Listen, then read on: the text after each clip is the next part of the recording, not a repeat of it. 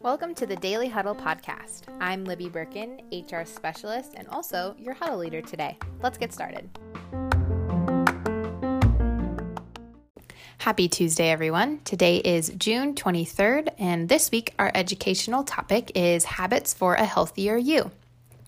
Today we're talking about, are you bored, stressed, or really hungry? Can you recognize the difference between a physical craving and an emotional longing for food?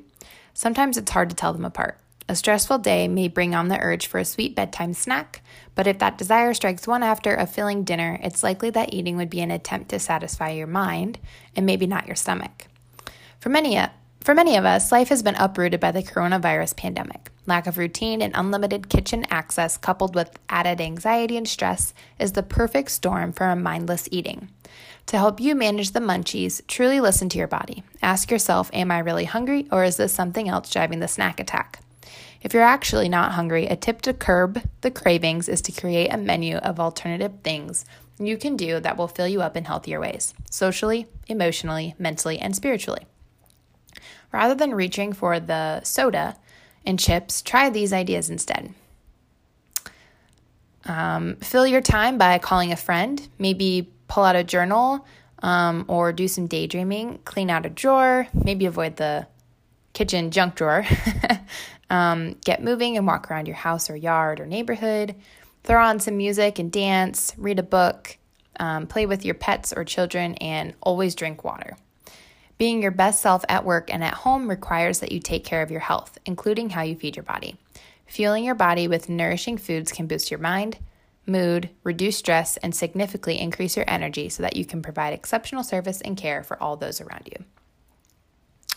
So our group discussion question today, how big of a role do you think our emotions and mental health play into how we fuel our body?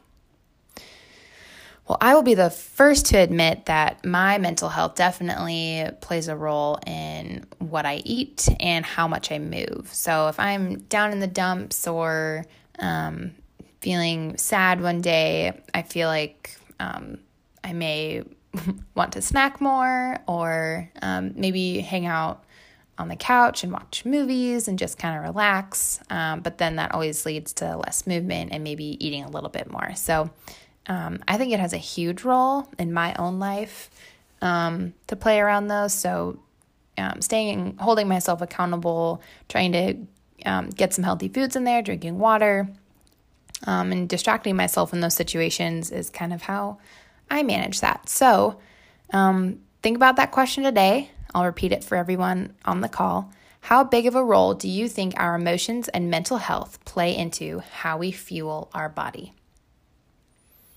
So our daily foundational highlight today comes from key commitment number eleven. Our communities have done an excellent job at providing nutritious foods for residents and team members to make healthy choices, which in turn creates an environment that supports successful aging.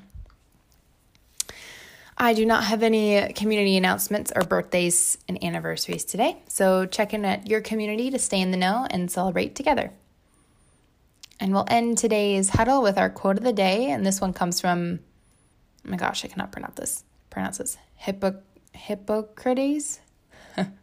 Someone's going to giggle at that. But anyways, our quote of the day today. Our food should be our medicine, and our medicine should be our food.